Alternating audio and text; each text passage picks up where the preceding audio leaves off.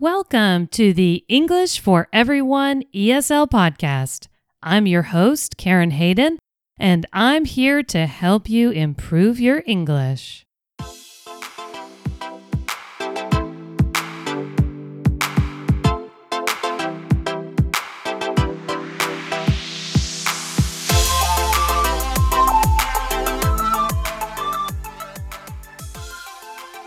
Are dogs really man's best friend?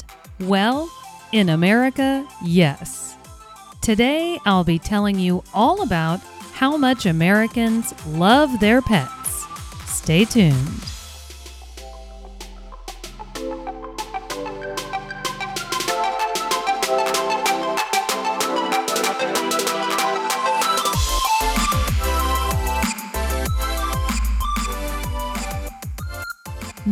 Best friend is a common saying that demonstrates man's close relationship to dogs throughout history.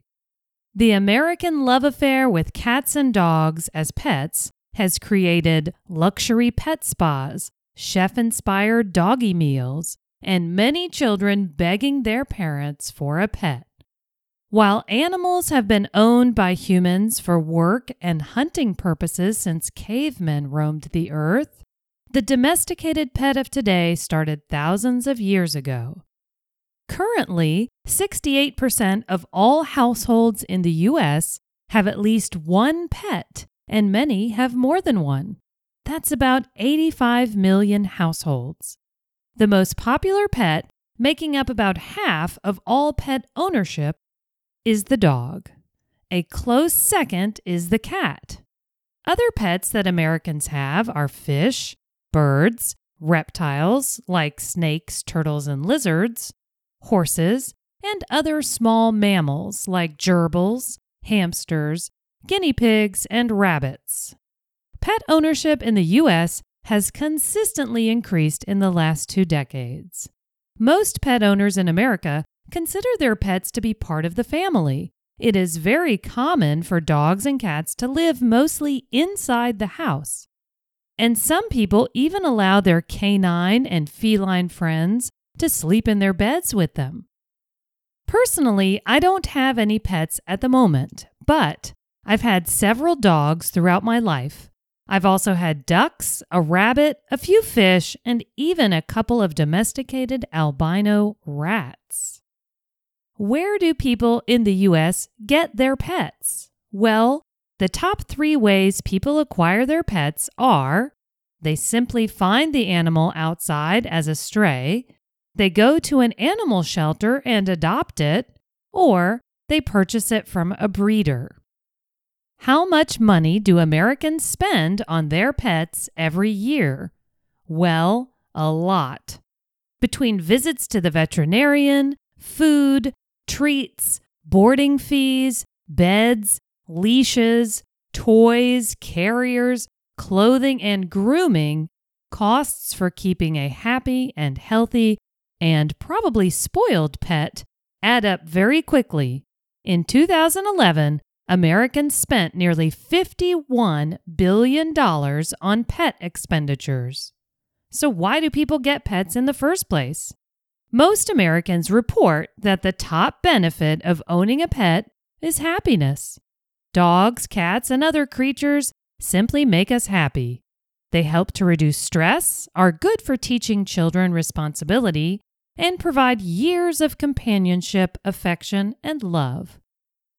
Some pet owners think that there are no drawbacks to owning a pet, but others report that the negatives are cleaning up after the pet, the overall costs for caring for the pet, finding someone or some place to keep your pet when you go on vacation, and sadness when the pet dies.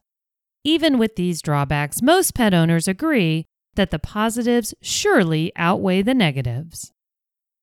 There are, of course, famous pets that many Americans are familiar with.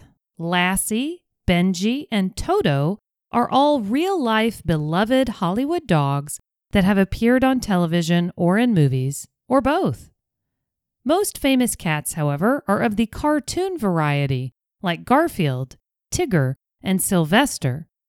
Some of my favorite movies that feature animals or pets are Turner and Hooch, Ace Ventura, Pet Detective, and The Horse Whisperer.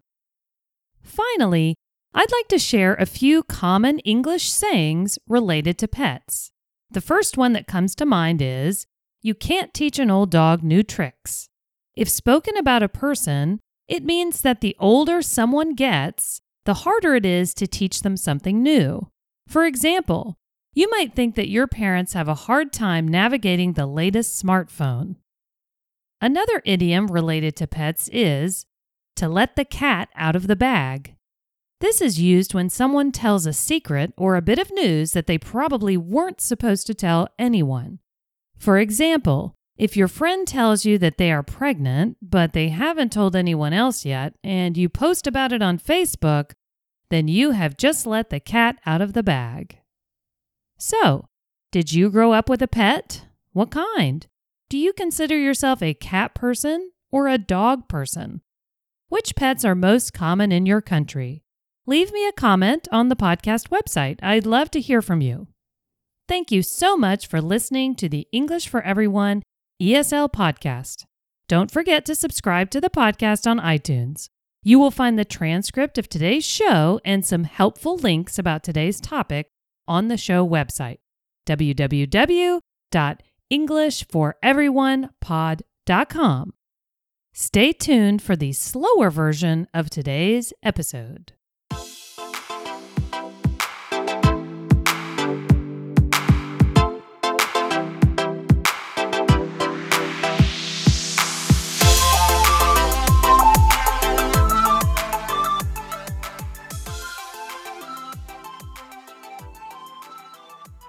Man's best friend is a common saying that demonstrates man's close relationship to dogs throughout history. The American love affair with cats and dogs as pets has created luxury pet spas, chef inspired doggy meals, and many children begging their parents for a pet. While animals have been owned by humans for work and hunting purposes since cavemen roamed the earth, the domesticated pet of today started thousands of years ago. Currently, 68% of all households in the U.S.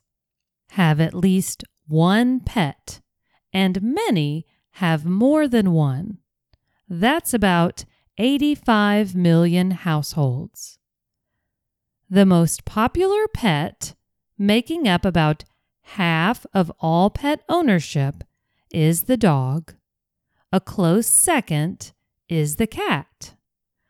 Other pets that Americans have are fish, birds, reptiles like snakes, turtles, and lizards, horses, and other small mammals like gerbils, hamsters, guinea pigs, and rabbits.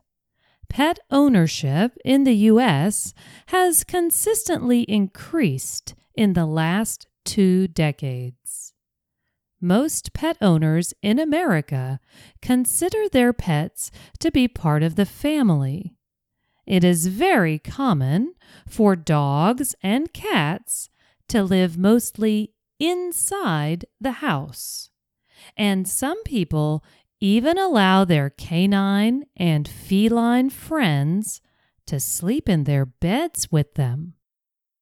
Personally, I don't have any pets at the moment, but I've had several dogs throughout my life I've also had ducks, a rabbit, a few fish, and even a couple of domesticated albino rats. Where do people in the U.S. get their pets? Well, the top three ways people acquire their pets are they simply find the animal outside as a stray, or they go to an animal shelter and adopt it. or they purchase it from a breeder. How much money do Americans spend on their pets every year? Well, a lot.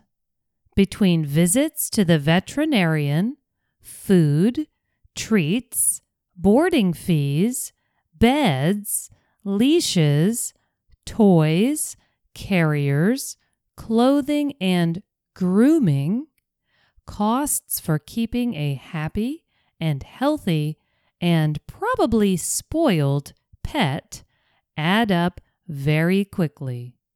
In 2011, Americans spent nearly $51 billion on pet expenditures. So, why do people get pets in the first place? Most Americans report that the top benefit of owning a pet is happiness. Dogs, cats, and other creatures simply make us happy.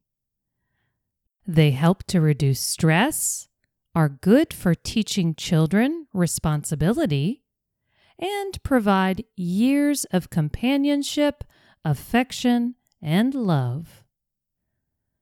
Some pet owners think that there are no drawbacks to owning a pet, but others report that the negatives are cleaning up after the pet, the overall costs for caring for the pet, finding someone or some place to keep your pet when you go on vacation, and sadness when the pet dies.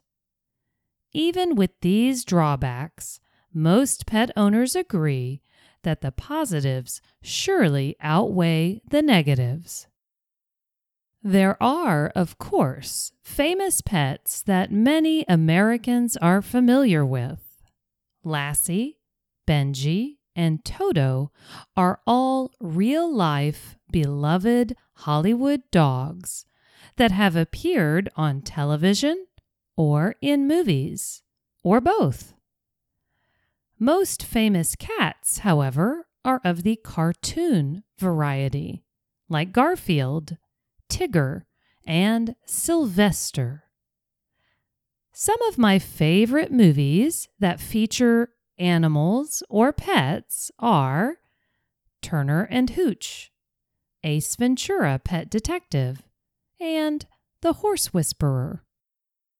Finally, I'd like to share a few common English sayings related to pets.